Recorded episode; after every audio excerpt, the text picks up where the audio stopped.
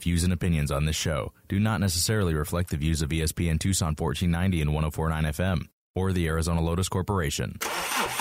Got car trouble?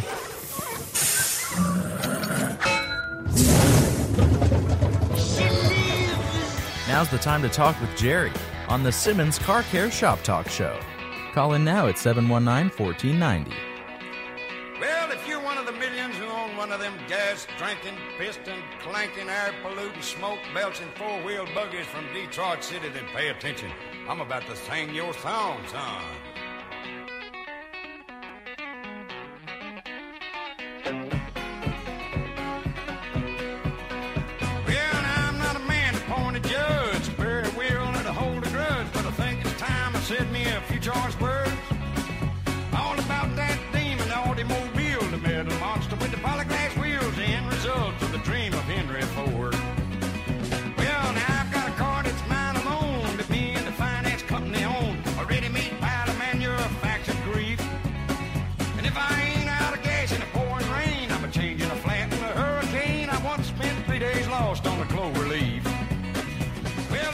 All right, welcome back to the second hour of the Simmons Car Care Shop Talk Show right here on ESPN Tucson, 1490 AM, 104.9 FM. I'm Jerry Simmons, your host, and along with me, my co-host Jim Mooney for Frontier Towing for all of your towing needs. First hour, we covered driving habits. We covered a checkup from a neck up when you're driving during the holiday seasons. And this information applies to when you're driving 365 days a year. So we covered that. Anybody has any questions, or if you want us to regurgitate that, we can regurgitate it in the second hour, but we're going to do the short version but uh, it's it's on what you need to do and how uh, you can possibly go shopping and actually make it back home without crashing. So we'll, we can get into that. But right now, uh, you know, the previous caller, Lou, uh, had a good question, and she was talking about going from a uh, paraffin-based oil, which is what the regular oil is, to a synthetic, and maybe having problems with the synthetic. Now, I know this has, uh, there's a lot of questions on synthetic. I've got it over the years. And I've been using synthetic since 1980 because of, I was able to research the stuff all the way to the nth degree. And so I have pretty good information on the synthetics, on the synthetic blends versus the paraffin base, on how these synthetics work with engines and transmissions and differentials. So I'm not a rookie at this end on the synthetic. Now her concern was uh, she had she went from a regular paraffin base on her older truck to a synthetic because they just put it in. That was all they had, and so they they just they put it in. And she was concerned that it might do damage. If you switch, if you have an older vehicle, more than about thirty thousand miles, and you want to take it from a paraffin base, which is regular Havoline, uh, all the stuff they've got out there that doesn't say synthetic on the bottom on the bottle, then you flush the engine. They make an engine flush. Go down to Merle's Automotive, get you a can of engine flush. Don't get the cheapest one. Don't get the most expensive one. Get the middle grade one, and take it to your shop. If you're not a technician or you're not familiar with this stuff, take it to a shop, have the guys go ahead, put the put the engine flush in it, follow the direction the directions on that to a T. Because the engine flush is going to cut loose all of the debris that's left by the paraffin base, and paraffin is wax. They're not as bad as they used to be, but they can build up over a period of time. If you've got 100,000 miles on it, 80,000 miles on it, 100,000 miles on it, and you say, okay, I'm going to go to synthetic. I'm going to go to a full synthetic. Don't you do it unless you know exactly what you're doing. Don't play games with it because the synthetic has enough detergent in it to actually flush your engine that that engine flush is designed to do before you put that high dollar flush in there, which is a full synthetic change. And if you'll do that, you'll probably stay safe. If you don't have a problem with the car at 100,000 miles, it's running flawless. It, it, you've had the oil change at regular intervals all the way through, and you just keep the same oil in there. Don't be changing these things around. And if you use a, I, I seen this. I actually did it on a vehicle to see what happens.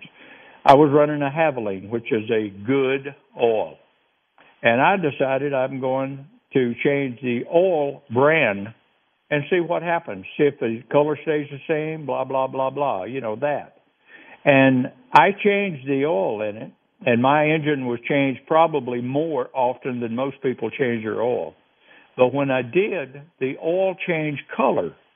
And I questioned that, and so I did a little research on it and found out that not all of your engine oil are designed with the exact same detergent packages in it. And the detergent package on a can of regular paraffin based oil only has about a teaspoon of detergent in the quart of oil. That does wear out. That's the reason you have to have your regular oil changes. The oil molecules in a quart of oil the molecules go from round to flat. Flat molecules in the used motor oil is used for like telescopes and stuff like that because it the flat molecules will actually overlap and give you a better slow RPM, very slow RPM, like on a telegraph when they're changing new position and it gives you a better protection than the brand new motor oil because the molecules in the old oil is flat. The molecules in the new oil is round. And trust me, I, I got this from a very reliable source. Actually, was an engineer at the University of Arizona. And but when you go and you're out, and let's say you have uh, you have paraffin based oil in there, in your car and you pull in and you want to get an oil change and they don't have any paraffin based oil because they run out and all they've got left is synthetic. Remember what I said about the synthetic. That synthetic is going to flush your engine out. It's going to flush your engine. It'll clean that, that paraffin base out of there. So you have to be very careful on how it, it won't clean it as quick as the engine oil flush, but it will clear it out. And so you can run it, but you have to keep tabs on for about the first thousand miles on what your oil consumption is because the oil will go to work on cleaning the, the sludge out and it will actually clean it and it'll go through the exhaust pipe and you won't even see the smoke. Been there, done that, have tested it. So when you're going to go from a paraffin base to a synthetic, remember if you've got over 30,000 miles on it, and this has come from a lot of lab research, then go ahead and flush the engine, clean it out at a garage or you're at home for you guys that's been wrenching on cars for the last hundred years. Flush it out, follow the instructions on that flush bottle to the T and then you can change it over to synthetic. If you're out running and you have synthetic in it, and you say, okay, well, my engine's using a little bit of oil, and it has. I'm about 3,000 miles down the road. It's on a 5,000 mile change, and I'm down a quart of oil.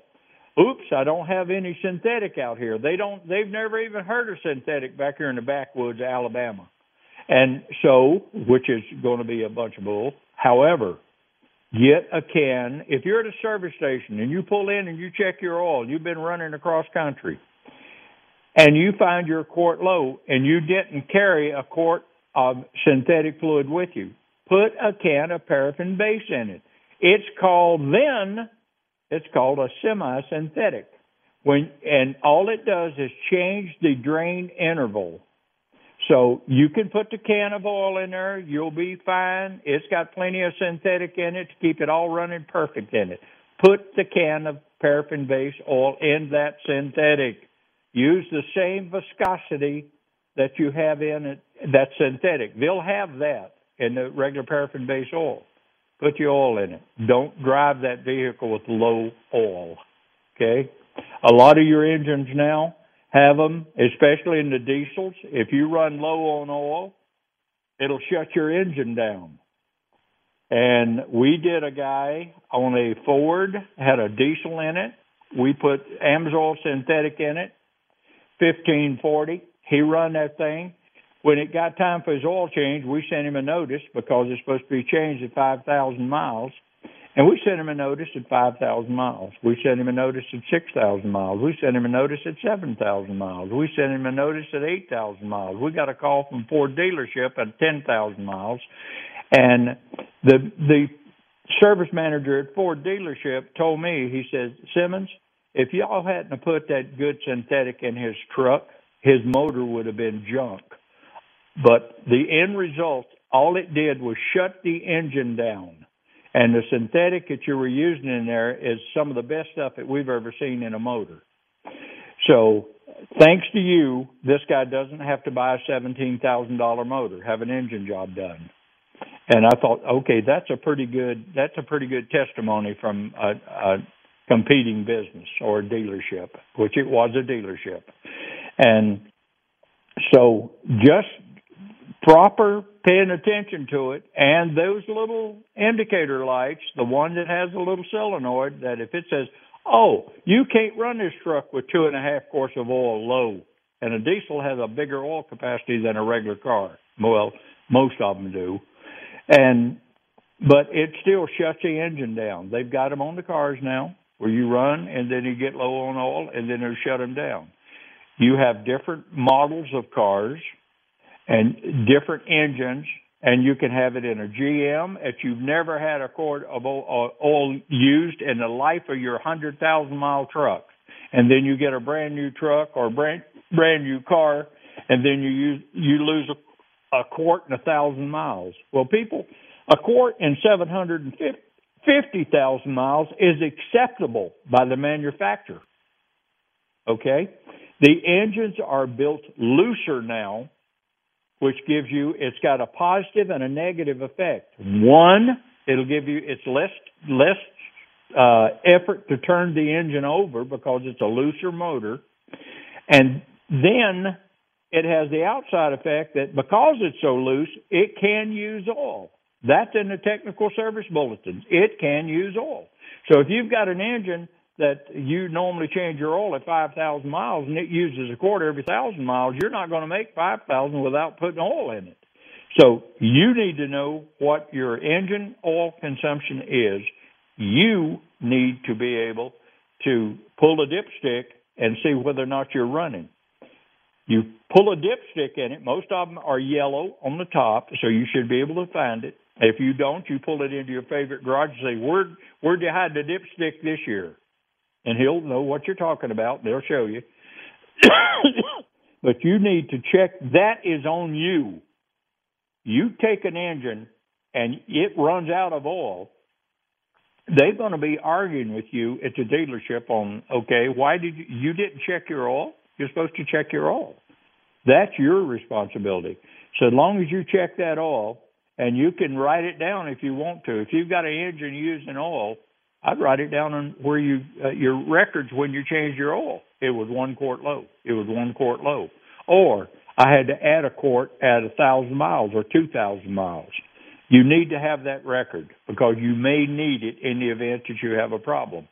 But checking the engine oil and keeping the engine oil in it is your baby. Changing the engine oil is your baby. That's what you're supposed to be doing. That's your end of the contract. And if you'll do that, you'll stay out of trouble. But you can mix a can of regular motor oil with synthetic oil, full synthetic or a semi synthetic. You just put, if all you've got access to is a can of regular oil, put it in there. Okay, that gives you the volume. The synthetic oil will man up while it's in there and they'll convert most of that uh, paraffin base that you poured in there over to synthetic in it. It will mix with it. Then all it does is change your your drain interval. But you just you can measure it. I've run uh, the oil mixed with synthetic. I run it to the full oil change till my next interval was there. Like I said, I've been doing this 47 years, and when when you do that, and then I also, when I change the oil, I pull the sample out because I'm testing it. I want to find out how good is this full synthetic that I actually had to add the paraffin base oil in there. How good is it right now at the drain interval? I'm at 7,000 miles. I'm changing the oil in this. I want to see how well it held up.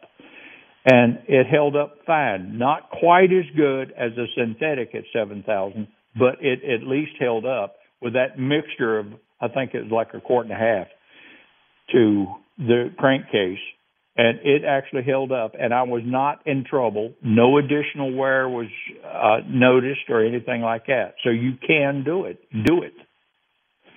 Uh, the other thing that people do is they have the older vehicles and they'll have a um, they'll they'll have a uh, brake fluid leak. They'll be low on brake fluid. The light will come on, and you go out, you check your brake fluid, and sure enough, it's low. It's down half a master cylinder, just past the sensor on top of the master cylinder, and you think, oh, well, I've got to, I, I need to put brake fluid in it. And the only brake fluid that they have at this little country store that you see is a synthetic brake fluid.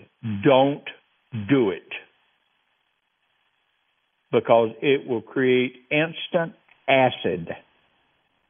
And synthetic brake fluid in a car is only for a virgin system, meaning everything in the brake fluid system has to be brand new.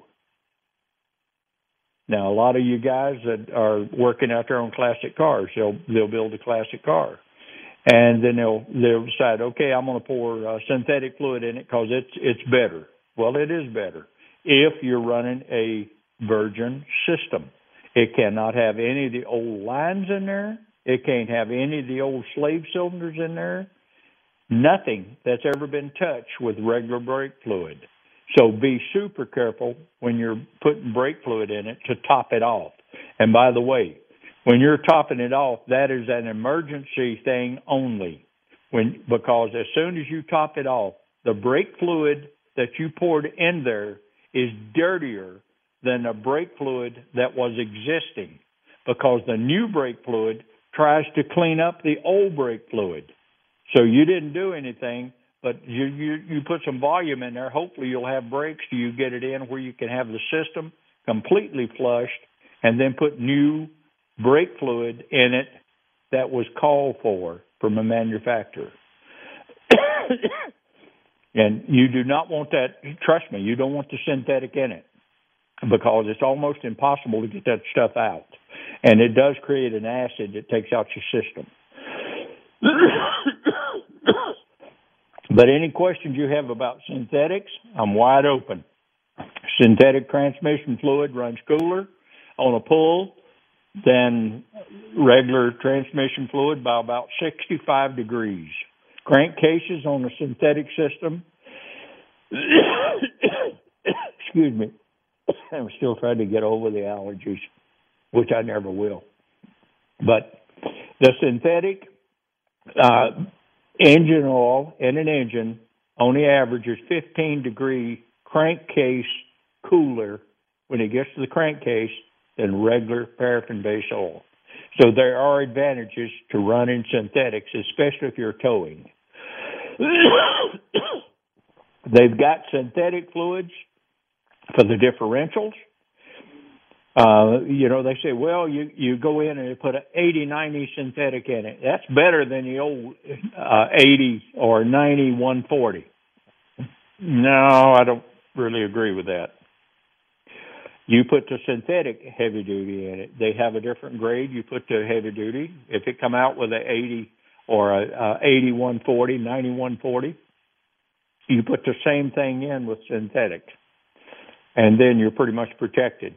As long as I've been running synthetic, and I pulled horse trailers, car trailers, every kind of trailer you can put, but as long as I've been running the heavy duty synthetic gear lube, I've never lost a differential. And they're not put in there for a lifetime. I don't care. I remember before they changed the composition of the differential gear lube, you could put it in there. We've seen vehicles come in had a hundred thousand miles on it, and they're running the old differential gear lube. Well, in '96, they changed the formula in the gear lube. Only problem is they didn't tell everybody in the industry that they were doing that. And we started seeing a rash of cars, vehicles, trucks mostly, come in that had fried differentials. So I started researching and I found out that during the time that they were taking the chlorine out of everything, they moved some of the chlorine out of the differential gear lube, which shortened the life of the differential gear lube. It broke down too quick. Well, when we went back, we rebuild these differentials, high dollar, my uh, tw- average about twenty six hundred a piece, and we put a full synthetic in it, and we put a heavy duty synthetic in it. We didn't have any more problems with this vehicle, but I'm I'm I've been around long enough to know that yes, on the older pickups that they back in the day they used to put differential gear lube in that thing. My gosh, you could drive that thing. I've seen them come in with 150,000 miles of differential gear lube, and it was still operable. It was still doing its job. And then when you clean it, well, it's time to clean it out. So you'd flush it out and you'd put a more differential gear lube in it. Well, we didn't know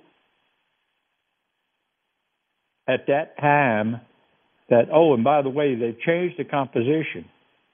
And so we'd recommend you change this differential gear lube at about 60,000 miles. And that was because that's what they that's what was being done on the late model vehicles. And so we thought, okay, if you take an older model vehicle and you put it on a late model standard, you should be able to get the same response because metal is metal. And sure enough, we got the good response out of it because you needed to change it about 60,000 on my tow vehicles, the one I was pulling 18,000 pounds with, 30,000 miles. Transmission was flushed completely with synthetic. The differential was flushed with uh, changed over to synthetic also. I never had anything. I wore a transmission out at 129,000 miles. It was running on full synthetic and had been towing 80% of the miles the transmission shop that I had rebuild it called me up said, Jerry, you need to come down and see this. I said, What's the matter? He said, I want you to see this. And I went down and he said, You've been running full synthetic in this the entire life of it. I said, After 1,500 miles.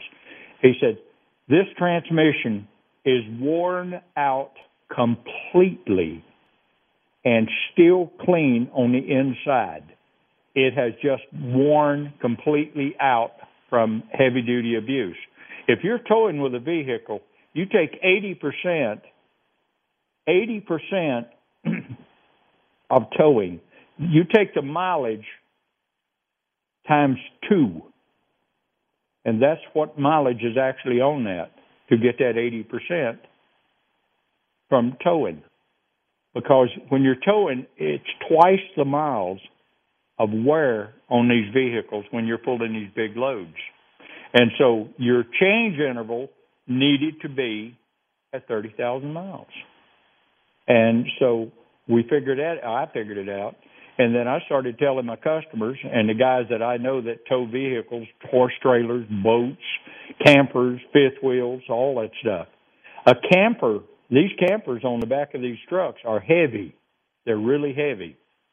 And I've seen people tow them on half ton trucks they tow them on a half ton trucks, and I had a buddy that did it. Had an old Ford F one one hundred that he towed his cab over camper, and I told him, I said, Bob, you can continue doing this. I'm surprised you hadn't had to replace your rear axle bearings. And well, at that time, they were actually making them stout enough to where they would hold a, a heavier load, even though they weren't rated for that. Well, he was up north and come back through Phoenix, Arizona on the freeway, and uh, all of a sudden he had a fire. And it was he melted an axle bearing because of the load.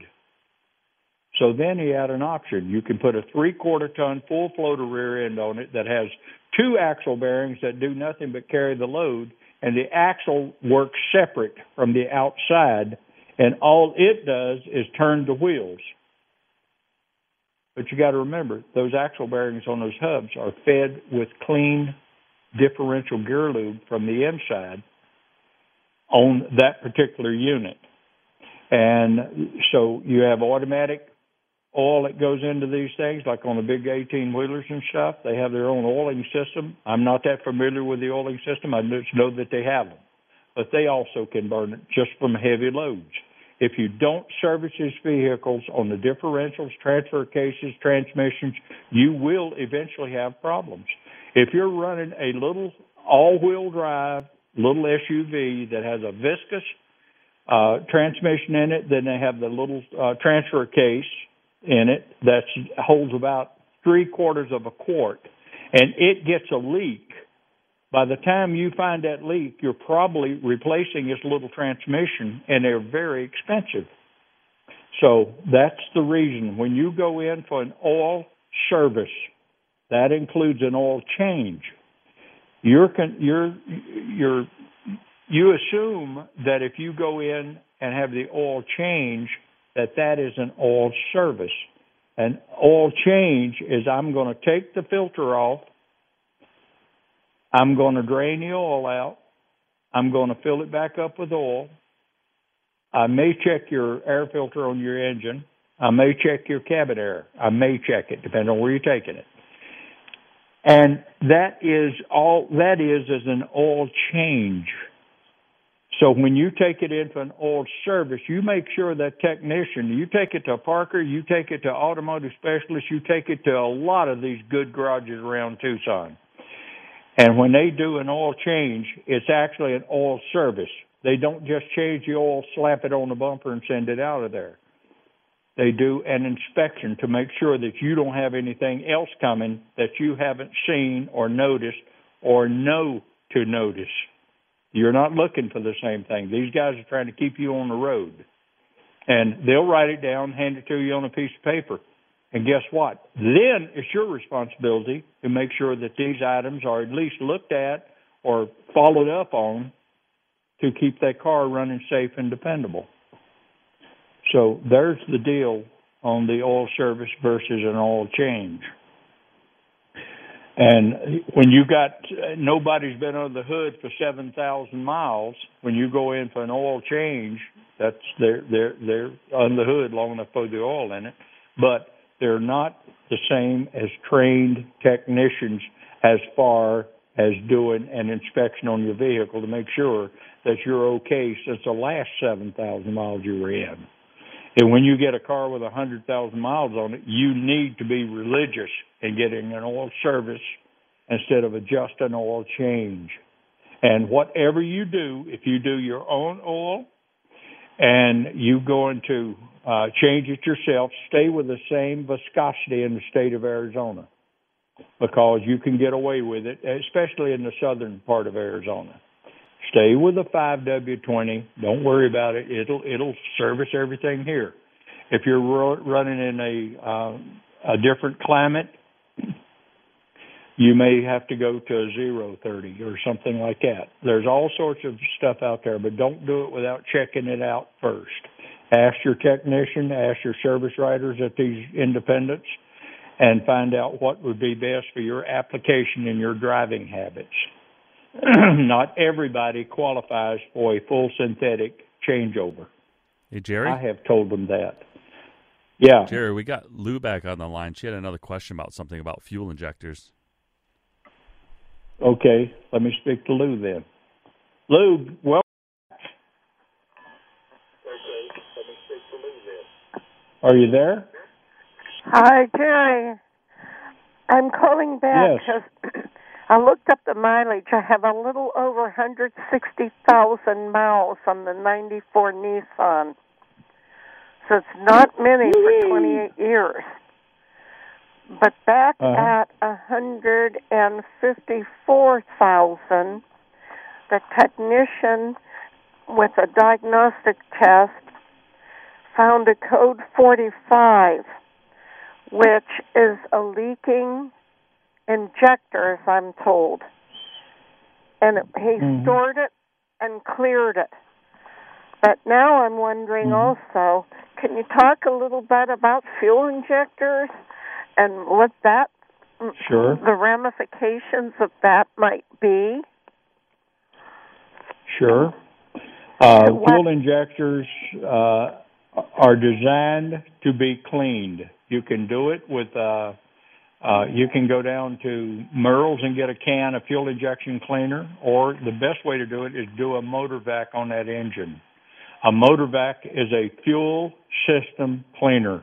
It cleans everything from the pickup tube and the tank all the way in through the engine because what they'll do is they'll clean the engine with a machine. They actually hook a machine up on it.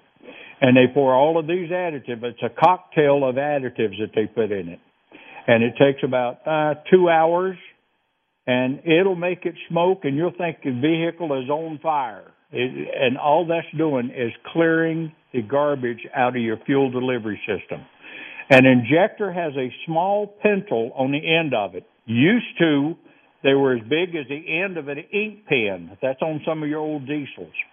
Now they're smaller than a needle. Okay? They're under high pressure.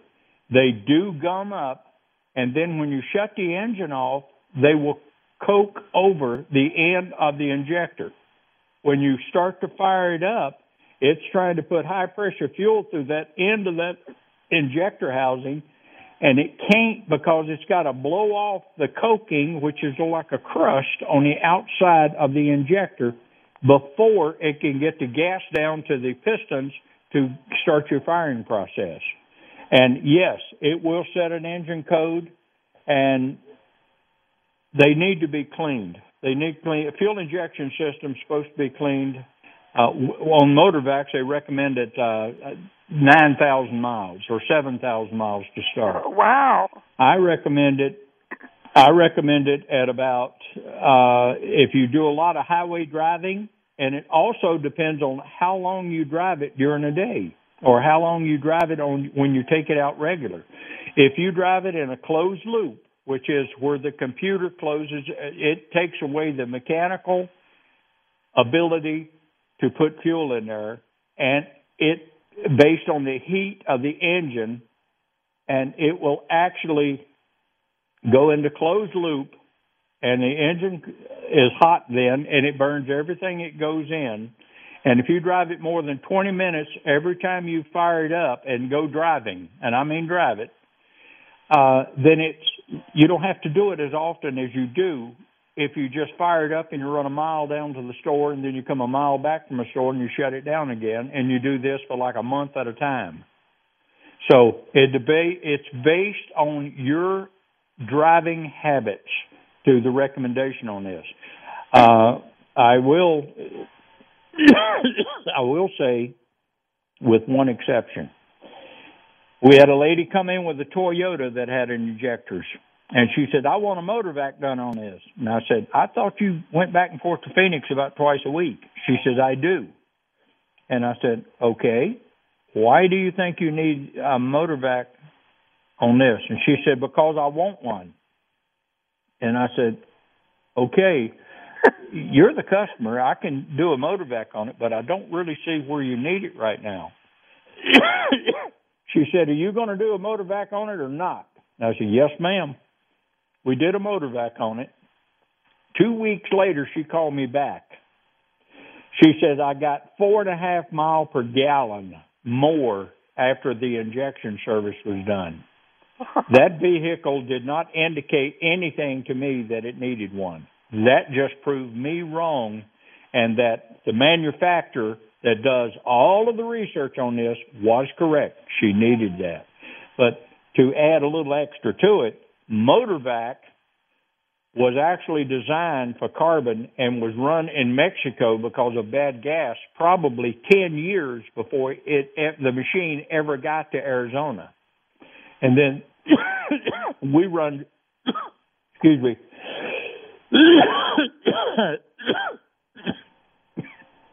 I need a cough button. I don't have one. But we run a buddy of mine over uh PV Automotive, Palo Verde Automotive at the time, he bought the first machine. We run 66 vehicles through that motorvac machine before I ever bought one because we were testing it to see if it was as good as they said it was. Yes, it is. And when we started, we, we've done everything from we had the approval for injectors on a Ford Taurus that was going to run that man around, I think six, seven hundred dollars at the time.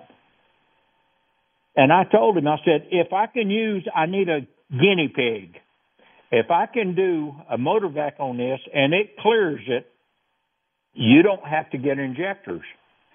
If it doesn't clear it, I won't charge you for the motor vac. He says, You got a deal. We fixed seven injector seven injection problems on cars with a motor vac where they didn't have to go in and change the injectors and they run fine. They run fine for three years out. So they have to be clean. You can put a can of um, it. The best one on the market right now is BG 44, and you can pour a can in a gas tank, and it's slower acting than the motorvac machine where you go in and it's a one time thing and everything is clear cleared out. I mean the rails of the injectors, the feed rails are cleared. Everything is cleaned out. It's flushed out before we even start the engine. Then we start the engine. The rest of the additive on the motorvac cleans the end and all the the crust off the end of the injectors and cleans the injectors down through the pencils and everything there. So yes, that that could very well and that will set a um, a code if you've got dirty injectors or your injectors. The way they first show up is when you're trying to start the vehicle in the morning after you run it hot. You drove it in last night, you parked it, and then the next morning you fire it up and it idles rough about a second or two, just just a couple of Uh-huh. seconds. That tells me that the injectors are dirty because it runs perfect the rest of the day except for that one time. Now, the more it cokes up on the injectors, creates a hard start. You'll crank it and it'll crank for about 14, 15 seconds and then it'll fire off. That's another indicator that the injectors are dirty. But the injectors should be, yours I'd clean at about 20,000 miles. But since you've run it, you need to have it done. Oh, but well, they they they may or may not know it. is it safe to take it out on the road with the engine light on? Is it on solid? On solid. Is the light does the light stay on all time? Yes, it's the minute that it Oh, starts, yeah. the light is on, and it Okay. never goes off. All right, you need it. It tells you to get it into a shop. Okay, a Yeah. blinking red light or blinking light on the dash tells you that you need to get it in now because you ignore it and it will it can cause catastrophic damage to the engine. But a light that stays on, you take it in, they'll read it, they'll find out what the history is on the car from the light and they could store it on the computer, and then they'll be able to read it. But you got a, a you got a older computer in there, so I would take it in to your favorite shop, have this thing checked to make sure what you've got. Test first, don't guess, as Brian Fuller from Automotive Specialist says. Test first, don't guess, because you can spend a lot of money replacing the injectors when you don't have to. Okay? Okay. Test first, don't guess. That sounds good. What part of town do you live in, Lou? It's what part like of town do you live in? Like um north, You live in but not far north. River, the River Road area, First Avenue. Yeah, that's fine. I know where that is. You can go right out the road to Automotive Specialist, and they're right down at Meredith and Ina. And Automotive Specialist phone number is five seven two 1734. That is Brian Fuller, Mr. Test First Don't Guess. And Brian's cell number is 237-3852. Of course, you've got to put the 520 in there. But he's located at 3611 West Ina Road, Suite 101 at Meredith and Ina in a Bookman's Plaza. And he's on the north side of the plaza, right behind the uh, glass place and a big parts house there. Excellent Uh-huh. shop, been around a long time. And you can find him at 572-1734 or 237-3852. They do operate by appointments. And if he can't find it, you're going to have to sell your truck. That's how good he is. Okay? No. it's a good, such a good truck. But he can he'll he can fix the truck. He can fix anything but a broken heart and a crack of dawn. So Thank you, Jerry. he's he's that good. He's that good. Okay. And if he's too bu- busy, you got Parker Automotive at 5101 East Speedway, excellent shop. And then if you really want to go exploring the side of the world, go to Ajo and Country Club to Simmons, and we can find it also. Okay. Thank you. But good luck with this, Lou, and I'm glad that you're paying attention to it. But I don't know how long that light's been on, but you need to have that solid light looked at. Don't clear the codes; they'll do all of that stuff down there, and that'll give them a history on what this vehicle is doing. It's very possible. Back in 1980 and 81, Toyota was having such a carbon problem. That's why we brought the machine to Tucson. That's why Bill and I got together and said, okay, let's buy one of these things, see if it works. And because if you have a heavy carbon up problem, and that's another thing, it'll, it'll decarbon the engine. And if you carbon up, they'll get so bad that used to they would have to pull the cylinders off the vehicle, the cylinder heads, and scrape it off manually or grind it off. But that's the reason the motor vac is so efficient now if you do it on a regular basis, you're going to have very little hard carbon in an engine. I don't care what engine you have, it will have carbon in it because that's the nature of the beast on these engines. And the only way you can protect that is one is a full synthetic and have your carbon, it will still build carbon on the motor. It just won't stick like it used to. And but you have that fuel system cleaned out. I call it a fuel system enema, and everybody laughs at me, but that's how clear and that's how complete the MotorVac system is on automobile. We've actually had to do vehicles twice because they were so carboned up. But there's a vacuum gauge that we put on them. We monitor it. We do it. We can look at the vacuum gauge after the first run through, and we can see if it's going to need the second one.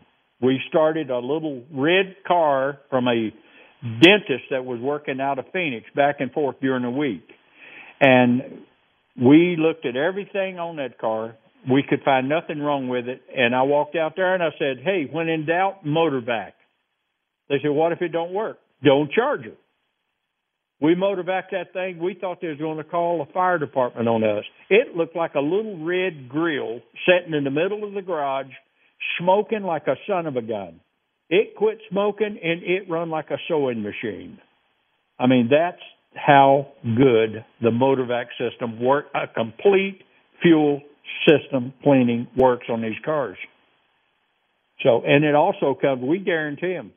If it don't work, we don't charge you for it because I don't have to buy the chemicals and stuff from MotorVac. They'll send me the chemicals back. If we have a vehicle that that didn't work on, we don't even have to worry about. All I do is take care of the labor. They take care of all the chemicals and stuff that we use. It's guaranteed.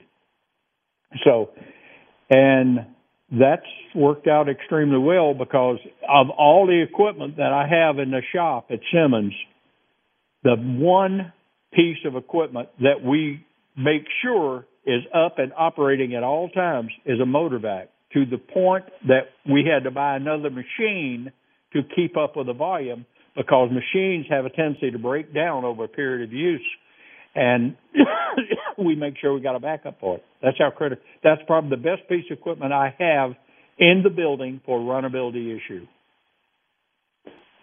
And then to add to that, that carbon that builds up, when you do a Ford that has aluminum heads and spark plugs in it, they carbon up on the threads inside the cylinder heads. We actually do a motor vac on the Ford products to clear those spark plugs before we even start to take it out because they will freeze and that steel to aluminum freezes. They weld together. And we cut that carbon off of the thread so that we can back it out of the cylinder head. That's how special that one system is, that one cleaning system is. So, yes, you need to take it to your shop. You need to get this stuff done. You need to motor vac whether or not they cleared, but you need to find out what the problem is. And those guys, they follow up a, a regimen of diagnostic procedures, and they'll find out if that is and will that work.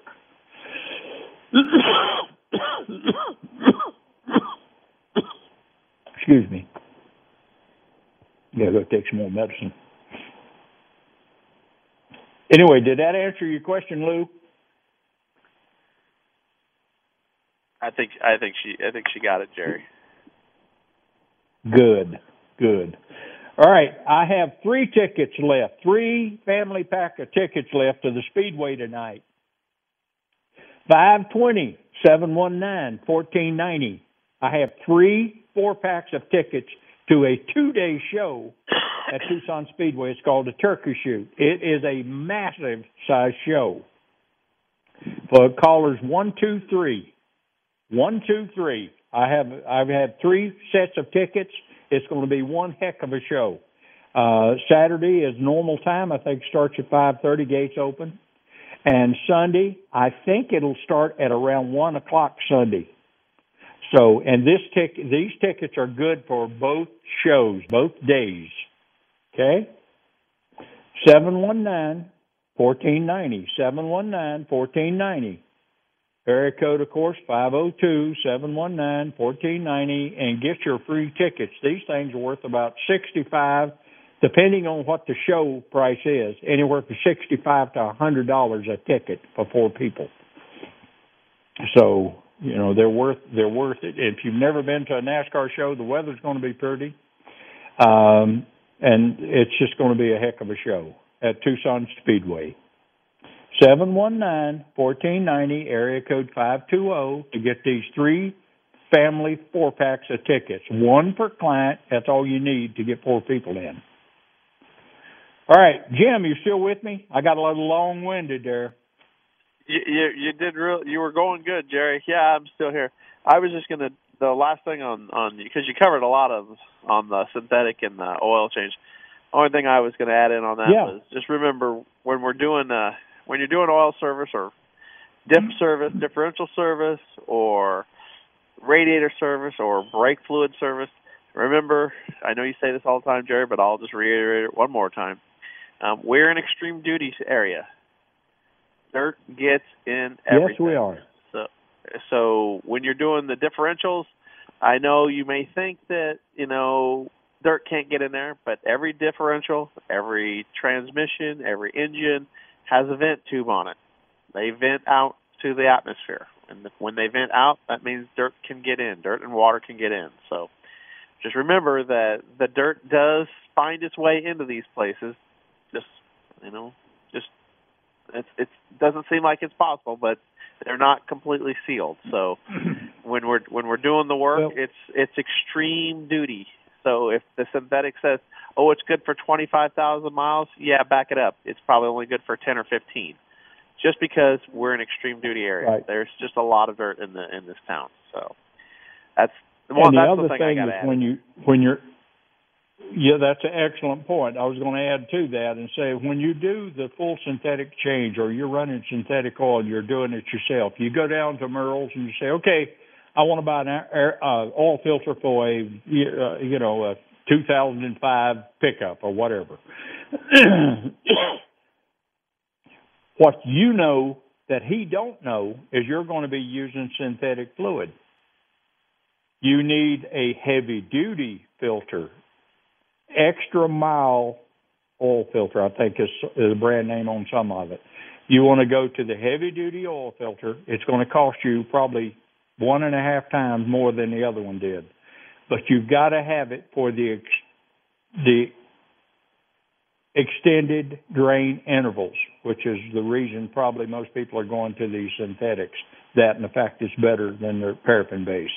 But just remember, go the heavy duty, extra mileage oil filters. Don't buy a cheap oil filter, put synthetic in it, and plan on driving it 5,000 miles. It's not going to do its job. And if you'll do that, you'll stay out of trouble too. So yeah, Yeah, that's all I had to add on that, Jim. Uh, That's an we excellent we got about that. Go ahead. you got about? No, I was just going to say that's an excellent point. You're going to spend the extra money on the synthetic. Don't cheap out on the filter. It's all one system. You got to make sure that every part of it is is up to up to par with every other part. Otherwise, you're just wasting your money. And for your diesel owners out there that drive these uh, diesel trucks like I do, that have the shop vac on the front end of it for the air intake, um, which is a turbocharger. The filters, the air filters on the diesels are extremely critical. Extremely critical. Jim should know this. And in fact, I'm sure he does. But change that air filter on that truck. Use the extreme duty cycle to change the air filter. And if you have a haboob or a bunch of wind that come through the other day is running 30, 35 mile an hour and blowing this fine dust around, remember, dust is created by sand and, and dirt. And sand, a glass beater is fine sand. A glass beater is. That's what you use to clean carbon, stuck carbon on engine heads and stuff like this. So remember that when you're sucking all this stuff through and it's bypassing on the air filter because the turbocharger has more suction than the air filter can hold and it will allow stuff to get by. One, your fuel economy is going to go to crap. And two, you're going to be sucking dirt into your turbos. Now there is a boatload of turbochargers on these little cars now. Little four banger creating 250 horsepower. It's got turbo on it. That is another little shop vac sitting on the top of that engine. It will bypass those filters. Make sure that the filter that you get for these little turbo cars and the oil is whatever the oil is for that engine in your owner's manual, the viscosity that has a turbocharger in it is not interchangeable with a regular, naturally aspirated engine. You have to protect the turbocharger because it comes from the same oil source, which is your crankcase. Do not go to mixing viscosity on that when you've got a turbocharger. You will not like the results. They will take it out. It won't. It won't hold up. Turbocharger.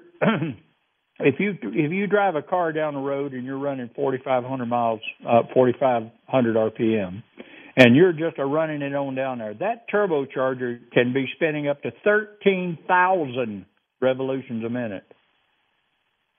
Keep that in mind. That is one humming son of a gun. So keep the correct oil in it and keep the oil changed in these little cars that has the turbocharger in it.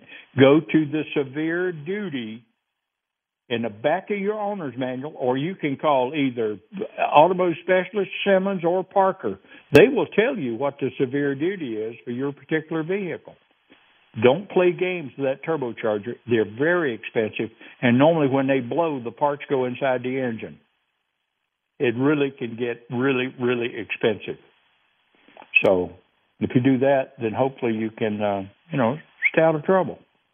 But I've said over the last 40 or uh, how many years I've been doing this thing, 34, 35 years or something like that, that you do, and I, I will go with Parker, Scott over Parker on this one. You do a little bit of maintenance all time. That don't mean every day. That means all time.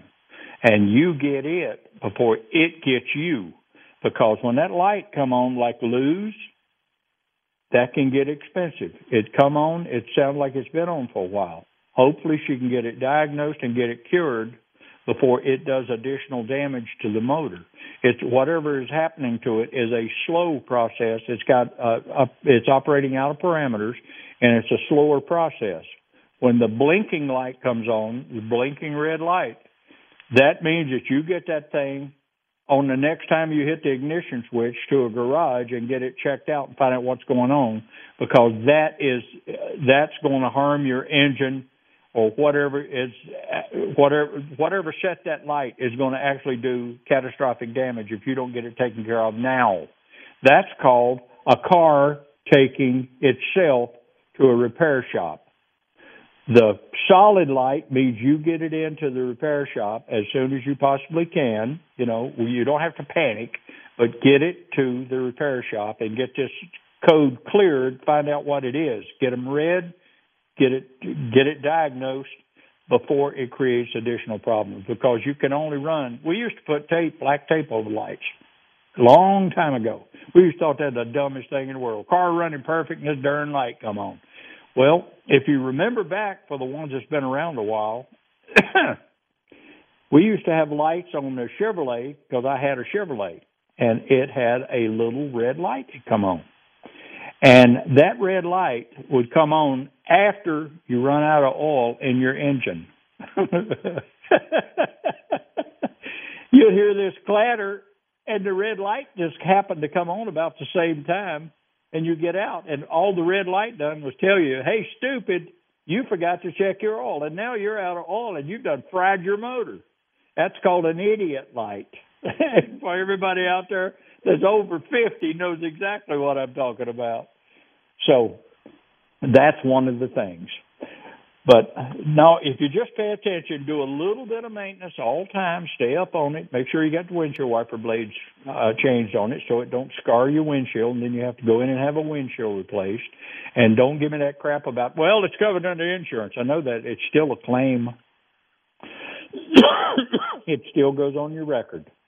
Okay, won't make any difference in your premium until you actually get it done, until you trade cars and get another vehicle, and then it changes your premium because the history, history, people, history. Got a light? Get it checked out. Got a tire pressure monitor system in the cold weather? It don't necessarily mean your tire pressure monitoring system is bad. It means you got low tire pressure based on the cold weather.